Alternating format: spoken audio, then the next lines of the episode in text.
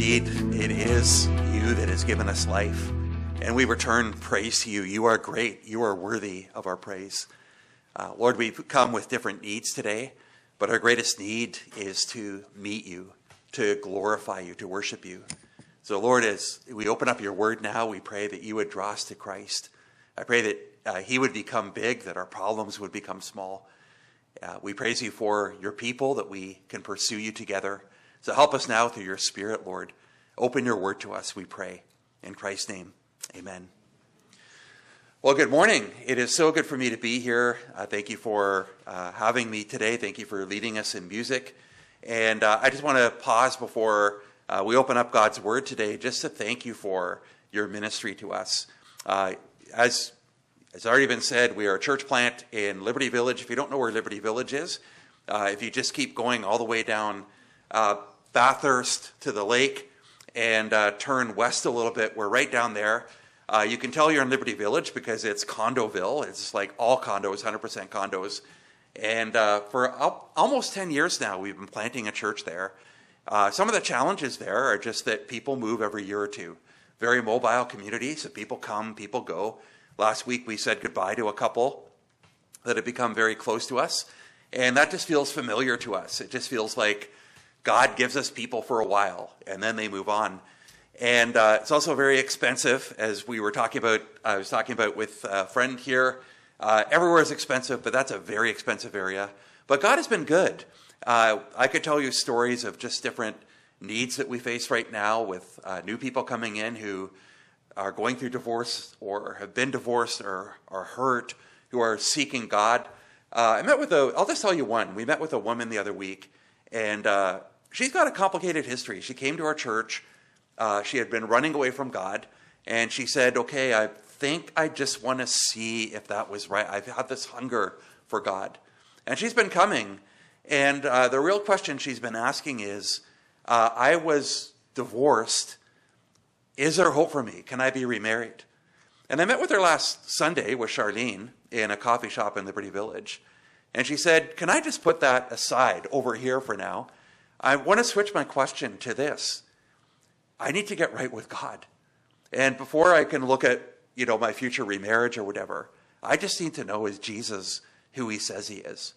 Um, so would you pray for her? That just feels like a microcosm of uh, our life. It just feels exciting and challenging, and we need God to move. I want to thank you for your partnership. You've been faithful partners with us.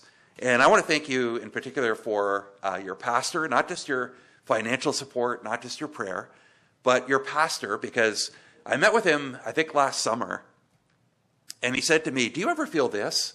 And he just went down the list. Have you ever, Daryl, have you ever felt like, and he just went through the list, and I'm like, Paul, how did you know?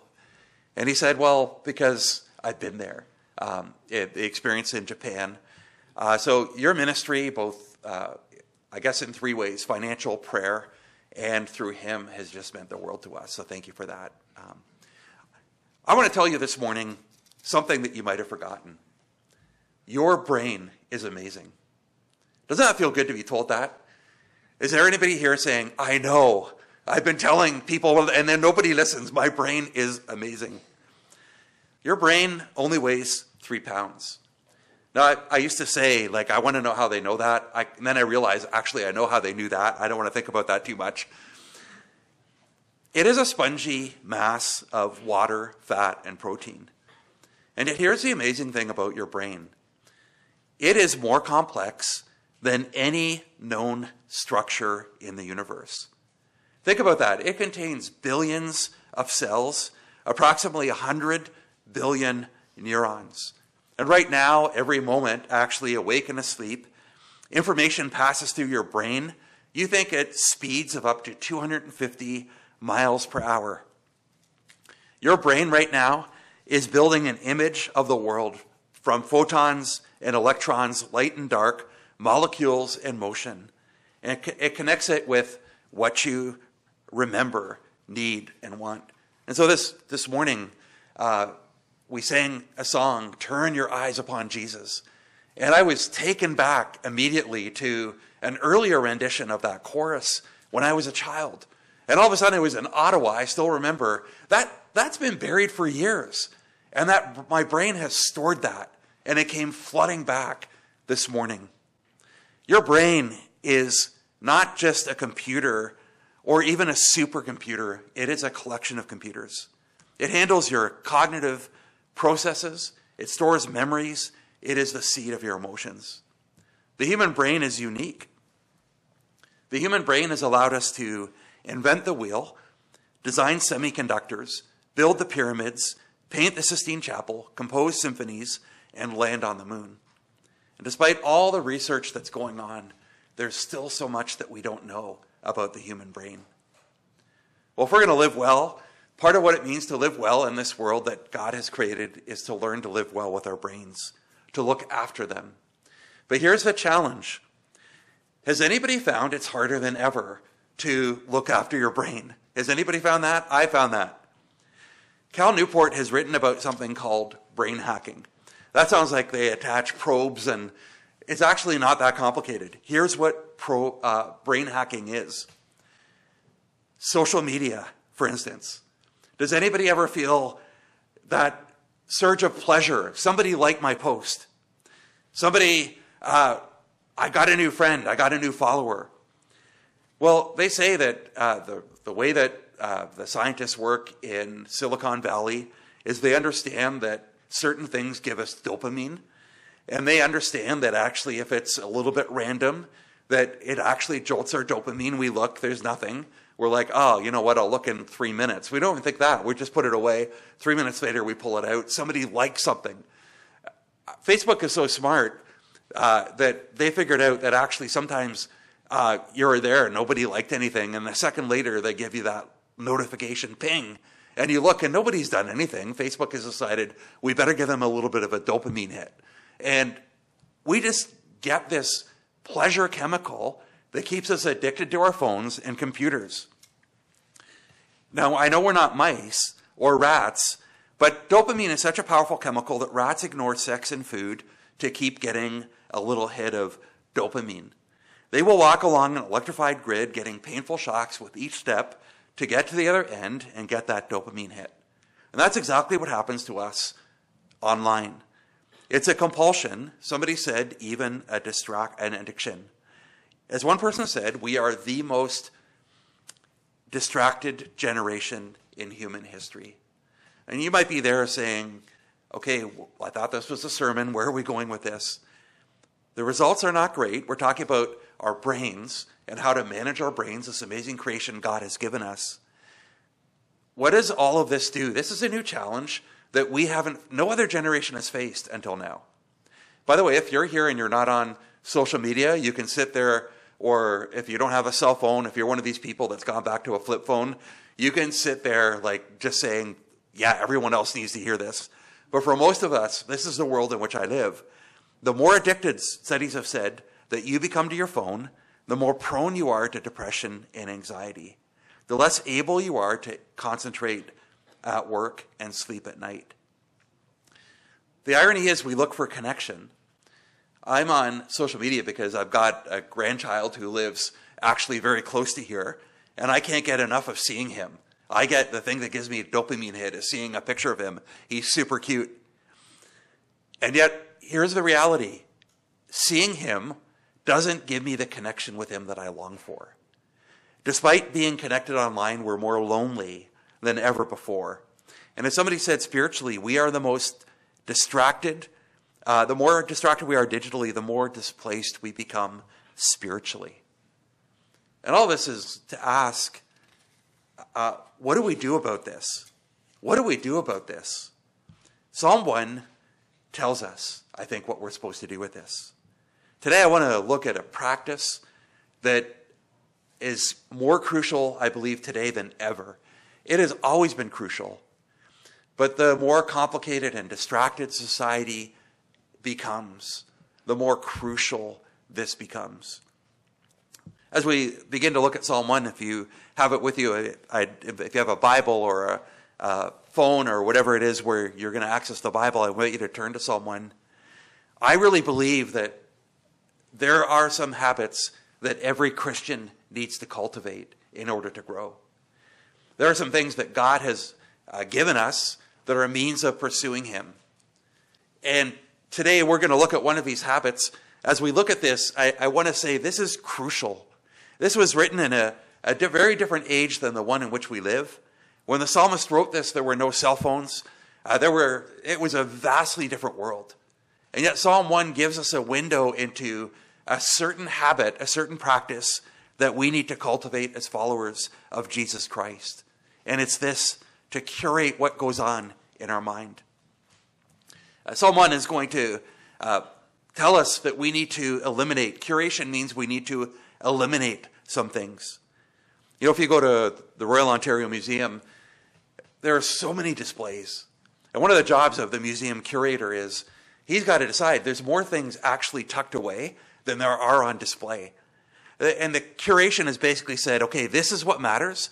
This exhibit here, that's going to go in the basement. That's going to go like in the sixth basement, like where nobody's going to see it for years. And someone is going to lead us to say, what do we need to get rid of in our lives? And by the way, I've been talking about phones. I have my phone over there. I didn't bring it up with me, but I am not getting rid of my phone. When I get in my car, I'm putting on a podcast and it's going to tell me where to go because I've got to go somewhere this afternoon.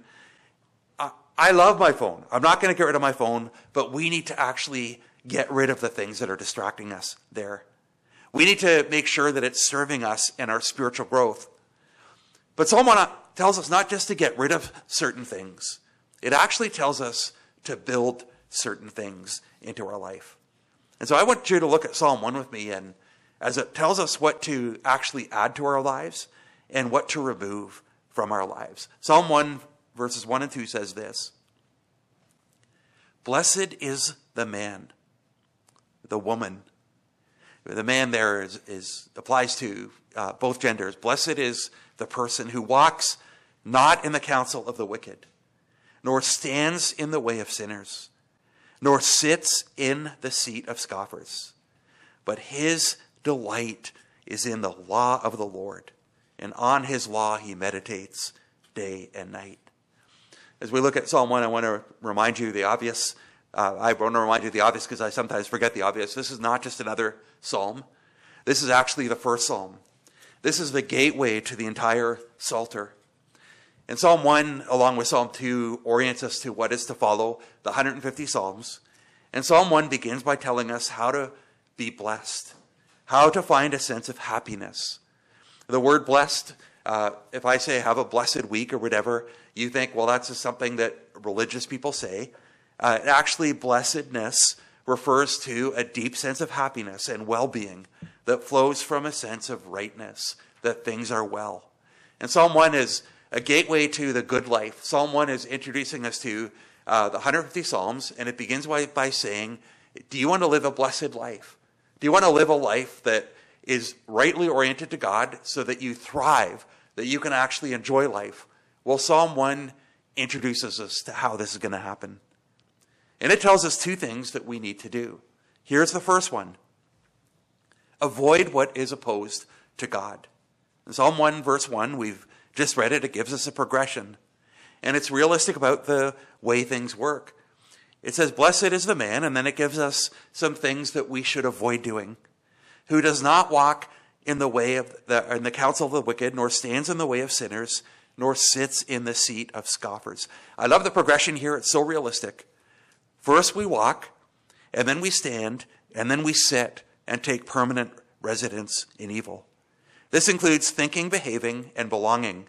It's in that order. First we think, and then we behave, and then we actually sit and become something. It's gradual. It doesn't happen all at once. It ha- happens without us even realizing it's happened. And the psalmist says, Be careful.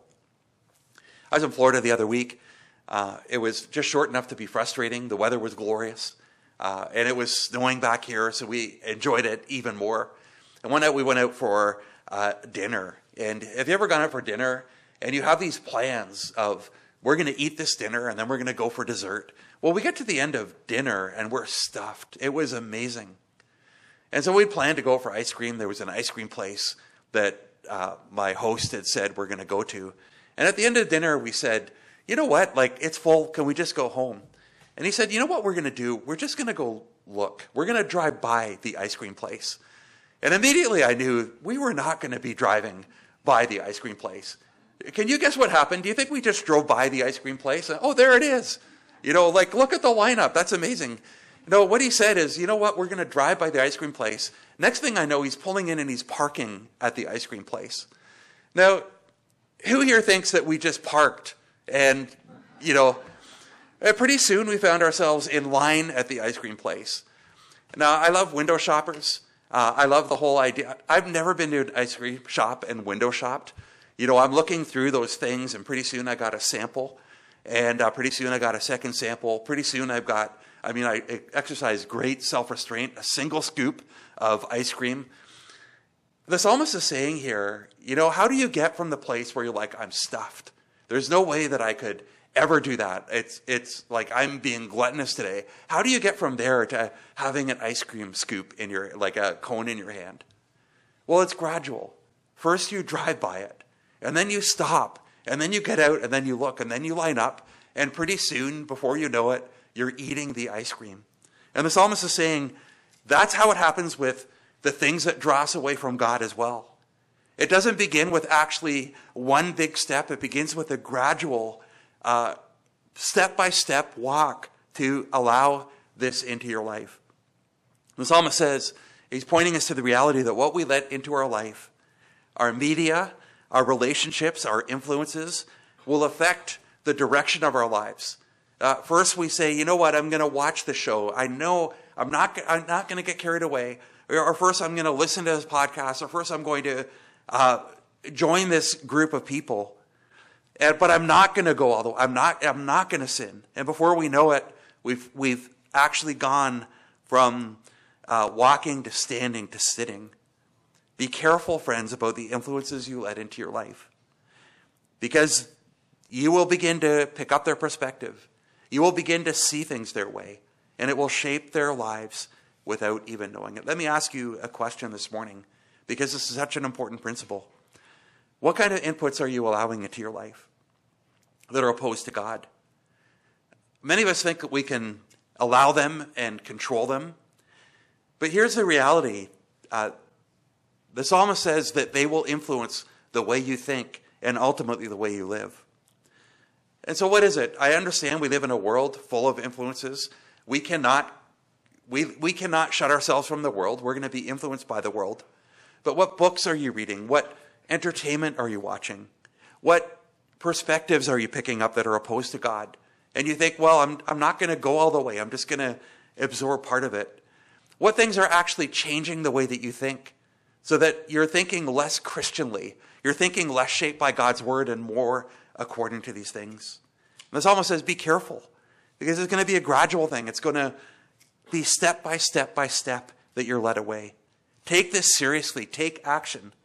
Your walk with God depends on it. So avoid what's opposed to God.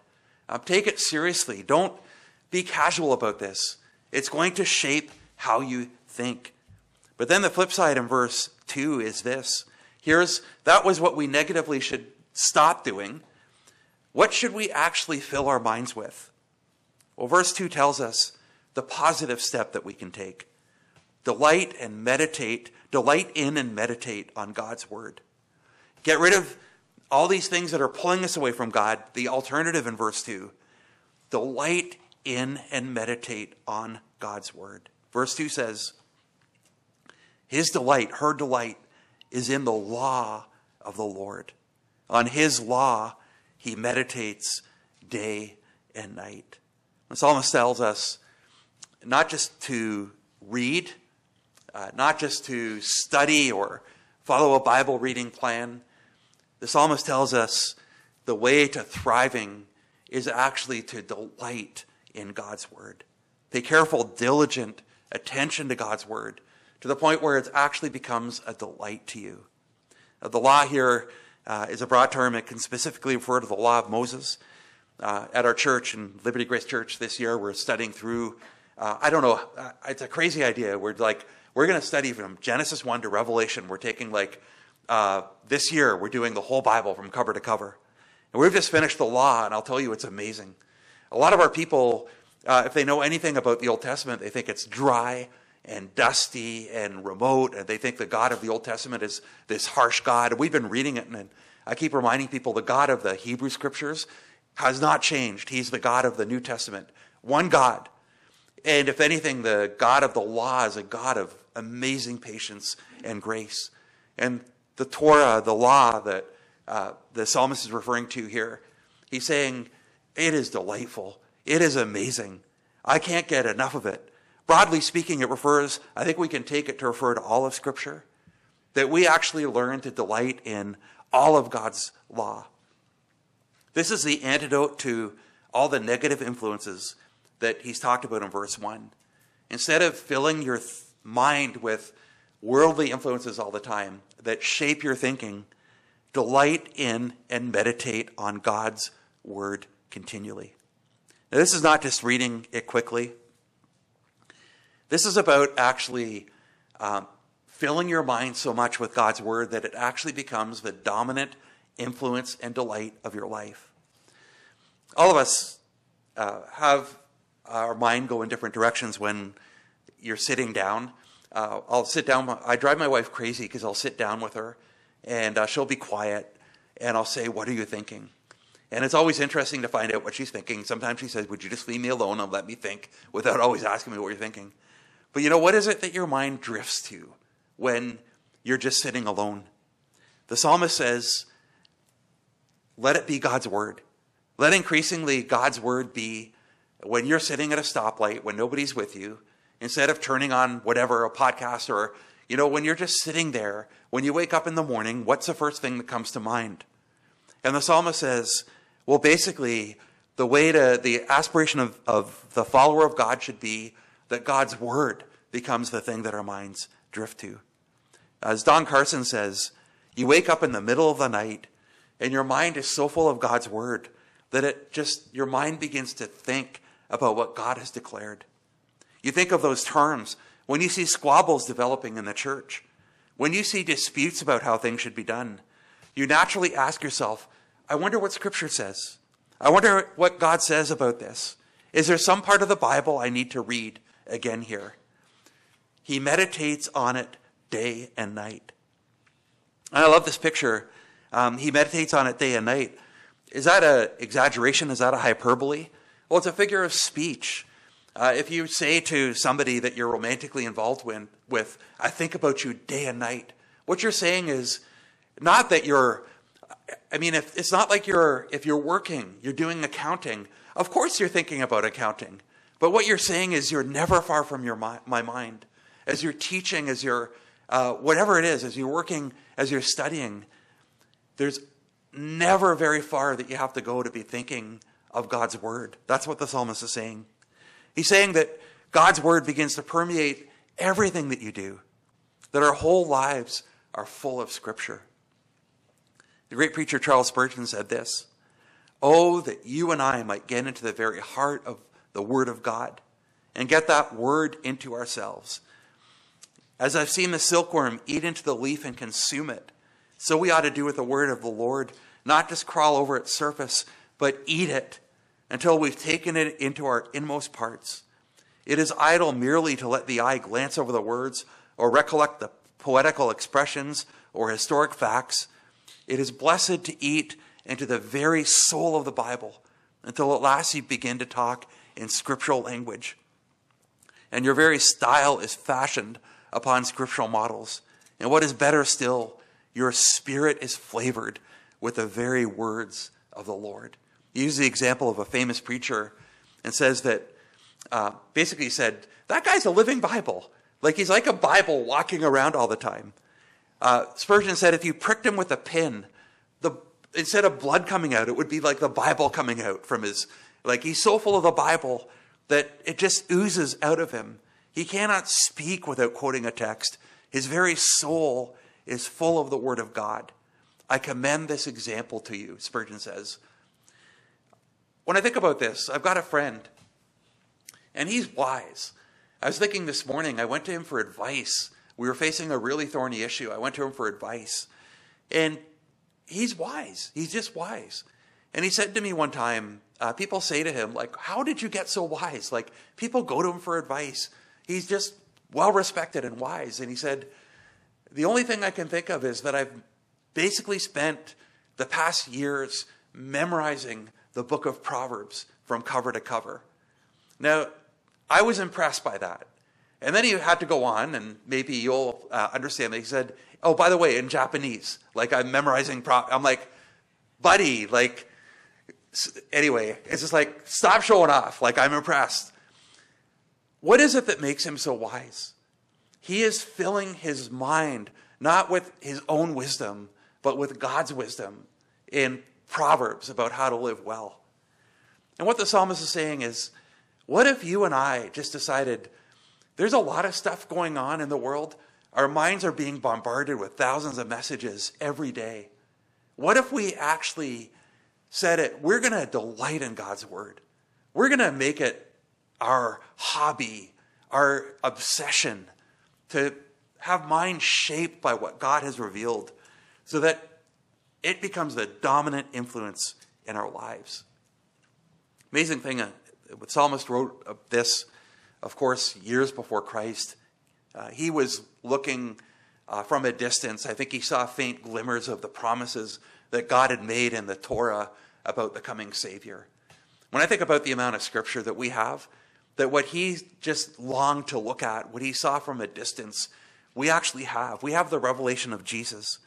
Friends, when I think of the amount of scripture that we have that he didn't, uh, some of my favorite passages that the psalmist, I think if he had had them, he would have said, Look at this. This is, a, I could only have dreamed of this.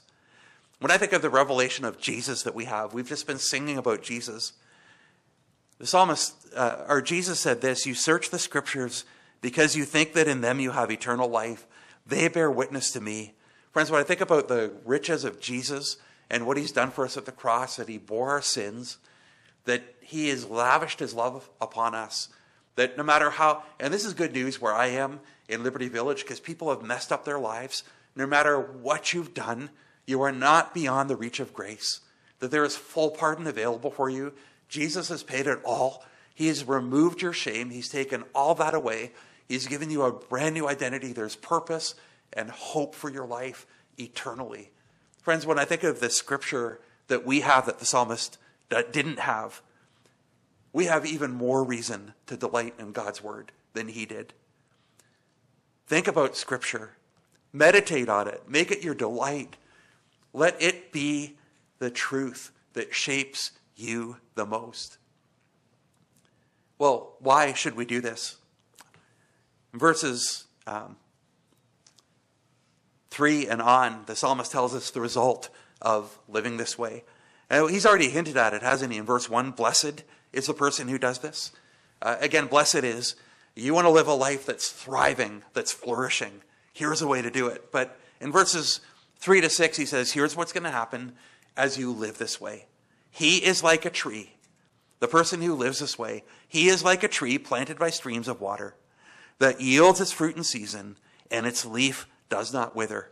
You want the opposite, or in all that he does, he prospers. You want the opposite picture. If you don't live this way, the wicked are not so, but they are like chaff that drives the wind away, uh, that the wind drives away. Verse 5 Therefore, the wicked will not stand in the judgment, nor sinners in the congregation of the righteous. But verse 6 here's what happens as we live this way The Lord knows the way of the righteous, but the way of the wicked will perish. I've been pastoring for a long time now. I've seen people who've withstood losing their spouse, uh, losing their jobs, uh, losing everything, uh, losing children. Was, this weekend, I was talking with somebody who lost his daughter was born with half a heart, and uh, he had to move from Edmonton and um, came to Toronto for a while for her to be treated. She died and passed away. Uh, most heartbreaking thing I can imagine. I've seen all kinds of believers go through all kinds of difficult things. And here's what I've seen there are people who are so rooted in what God has revealed, they're so rooted, they've built a life delighting in God's law, that even when the worst things happen, they are like streams, they are like a tree planted by streams of water that yields its fruit in season, and their leaf does not wither. I want a life like that, don't you? I want a life that, uh, a life is hard. I want a life that when the wind comes, the chaff is, is blown away if, if we're not doing this. But I want a tree that when I'm so rooted in God's word that when the storms inevitably come, that tree is standing and flourishing. Whatever shapes your thinking shapes your life. If you want a life that flourishes, not an easy life, not a life without problems, but a life that is rooted despite problems, make God's word your primary shaping influence in your life by meditating on it. I want to get practical here for a, uh, a minute. Just how do we actually do this? How do we actually begin to build a life that delights in God's word? Well, I want to just say a couple of uh, uh, three obvious things um, that I think are really practical. And I want to say, uh, I always tell our people the minute I lift the finger up from God's word, uh, at every point when I'm preaching, there should be some connection with what I'm saying to what God's word says. Right now, I'm going to lift my finger from God's word, and I'm going to be giving you, I think, uh, not God's word says, do this, although I think some of it is derived from God's word, but I'm going to give you just practical advice. And because it's not, I mean, let me just tell you the first thing I think that would be helpful and prudent for you to do is get a study Bible. And here, is there a verse that says get a study Bible? No. But I found in the area where I am, one of the great resources that people really benefit from that just practically helps them is them investing in a version of God's Word that actually they can learn to read so that they can begin to delight in God's Word. And so what we found over and over again is, you know, people begin to read Bible, they get stuck, they don't know what to do.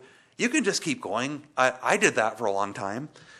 Get a Bible. If helpful, get one that's really helpful to help you understand the context of what you're reading. So when you get stuck, you can look at the bottom and get a bit of, it's not God's word, but it can help you understand God's word. If you haven't done that, you might want to ask Pastor Paul or somebody here, what is that Bible you use? Uh, do you have a good study Bible that uh, I could, I really want to get in God's word? But friends, if you're planning to go out for dinner this week, money is tight, you're going to go out and you're going to get a mediocre meal for $30. You're going to come home and say, that was okay. Take that $30, skip the dinner out this week, get a good study Bible, and wear that thing out.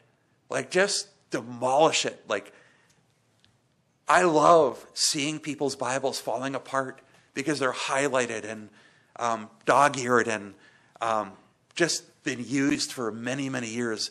Get a good Bible, whatever that is. Invest in it. It will be the greatest investment of your life. Get one it's worth it. Number two, again, don't forget I'm lifting my finger from God's word here. I think I'm giving you good advice, but it's not necessarily commanded by God. But here's something I found helpful. Number two application try scripture before phone. Try scripture before phone. Friends, what's the thing that most of us do first thing when we get up in the morning? Most of us have our cell phones right beside us when we're and the first thing we do when we wake up is what? We pick up our phones and we see what Trudeau has done, what Biden has said when he came to Ottawa. He dissed the Toronto Maple Leafs. How dare he? I don't know. But, you know, we, we pick up our Facebook, we see who's, we check our emails. In the common rule, Justin Whitmel Earley suggests that what if we actually said every day when we wake up, the first thing that begins to shape our thinking isn't whatever has happened in the news, it isn't what people have posted on social media, but the first thing that shapes our thinking every day is God's Word. And he says this again, it's not a command if you're not sinning, if you check your phone. I think it's just prudent. He says, refusing to check the phone until after I've read a passage of Scripture is a way of replacing the question, What do I need to do today? with a better one Who am I? And who am I becoming? Who is God? We have no stable identity outside of Jesus. And he says daily immersion in the scriptures, resists the anxiety of emails, the anger of news, the envy of social media. Instead, it forms us daily in our true identity as children of the King, dearly loved. What if we just said, as much as possible, I'm going to pick up the Bible before anything else every day. Final, and I think this one might be a little bit more biblical, a little bit more just like, I think comes right out of Psalm 1. Uh, learn and practice biblical meditation. Um, final suggestion get a good study Bible, consider scripture before phone, and finally, learn and practice biblical meditation. So, you and I are aware that meditation is a big thing these days. You can't find anyone, it seems, who's not into meditation. And usually that involves, um, you know, getting an app and somebody says, you know, sit still for five minutes or 10 minutes, hear the waves when your mind, you know, all these things. When your mind begins to wander, just observe it, all these things. Everyone's raving about uh, this form of meditation that has Eastern influences. In fact, uh, Tim Ferriss, all these secular people are saying, if you want to be a high performer in life, you need to meditate. But what if we actually practice what the Bible calls, or, or I think what Christians have called biblical meditation? Instead of just emptying your mind and stilling your mind, what if you went a step further and said, I actually want to meditate on God's word? Instead of emptying my mind or just observing it, to chew on what Scripture says. As one person said, many forms of meditation today incorporate beliefs and practices from Eastern religions. What if we tried biblical meditation? For centuries, Christians have used contemplative prayer, which involves uh, chewing over a piece of Scripture, uh, maybe silently meditating on Scripture, mulling over a short section of the Bible. Again, Spurgeon compared this to a dog chewing on a bone. I remember we used to have a dog, I gave it a bone, and it would be like three hours. It would just be like gnawing on it and turning it over, and then like getting every bit of substance from it. What if we did that with Scripture?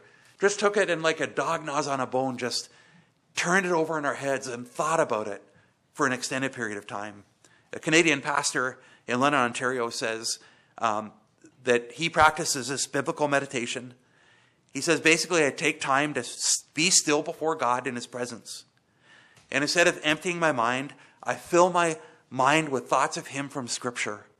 And I disengage from all the things that I normally would think about and just sit in God's presence thinking about His Word. It means taking uh, part of Scripture and carrying it with us, memorizing it, chewing on it, maybe just taking uh, a couple suggestions I've heard is, you know, take your Bible reading if you do it daily. I hope you build that habit. And just take something that really struck you and think about it all day. Or if you read, somebody just said, you know, read five Psalms and find one that actually expresses what you're going through. Psalms have lots of emotions. Find, read just five every day and go, you know what? I'm feeling that today. Think about that all day and chew it on it, memorize it, think about it. I've got a friend whose uh, wife is struggling with cancer right now, and he says this. Over the years, he's memorized scripture, and he says the blessing of hiding and meditating on God's word has snowballed across decades. So as he's going through this trial right now, he's got a heart full of scripture, and he just pulls something out from the memory bank and meditates on it. It could change your life. Friends, what you meditate on is going to influence your life. Whatever shapes your thinking, whatever shapes your brain, is going to shape the direction of your life. So make God's word the primary influence on your life by meditating on it. And Lord, we don't want to be shaped by social media, uh, by news, by emails, by ads, by shows. We want to be shaped by you.